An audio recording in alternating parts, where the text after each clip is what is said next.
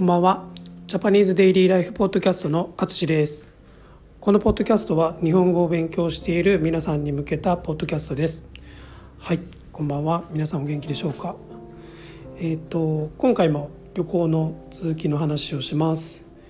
えー、ベルリンの話ですね。はい。えー、なんとかあの無事にベルリンに着きました。はい。フランクフルトから4時間ぐらいですね、はい、かかって着きました、うん、ベルリンはドイツの首都ですね。第二次世界大戦などの歴史の後もあの色濃く残っていました。ということであのこのポッドキャストでは僕たちが見て回った歴史的な場所の話をします、えー、ホロコースト記念碑やベルリンの壁も残っています。冷戦時代にはベルリンは東西に分裂していましたね、えー、40歳代以上40代以上か。40代以上のあの人たちはテレビでベルリンの壁を壊している映像もあの見た人も多いと思います。そういう場所に自分が旅行であの行けるとは考えていませんでした。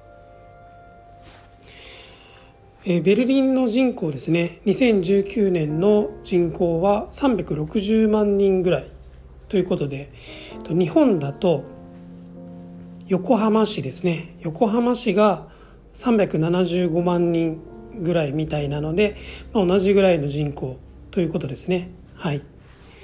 で今回僕たちは歩いて街を見て回りました。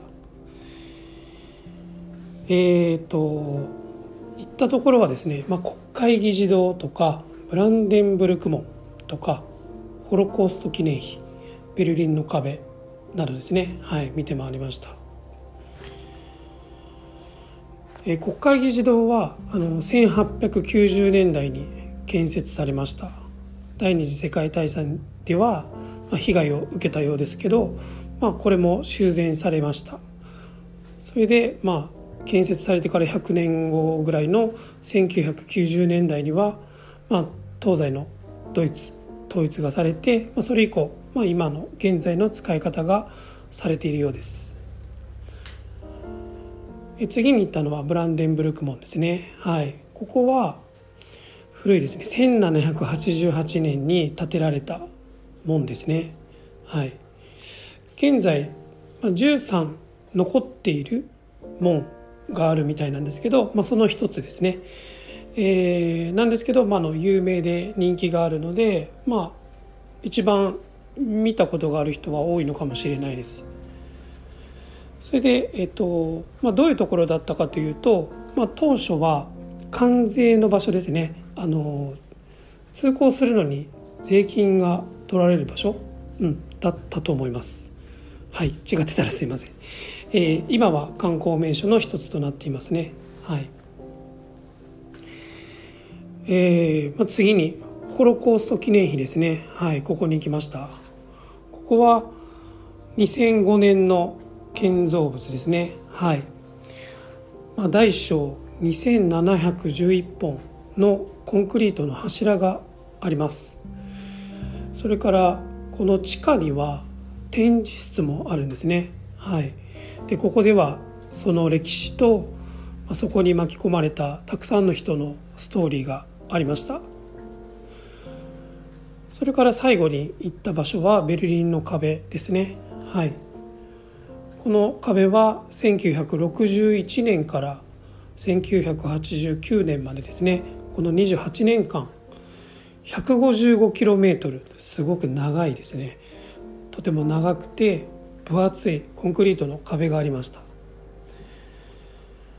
まあ、ベルリンという街を2つに分けていたんですけど、まあ、ドイツ自体も2つに分けていた象徴的な壁でしたね、まあ、ここでもその当時の、えー、西の人の生活と東の人の生活の違いのことなどが学べました、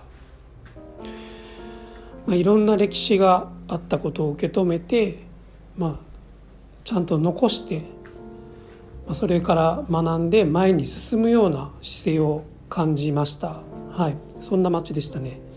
はい。まあ、とはいえあの結構歩いたので疲れました。たくさんの人が、まあ、こういう歴史的な建造物を見ている人が多かったですね。はい。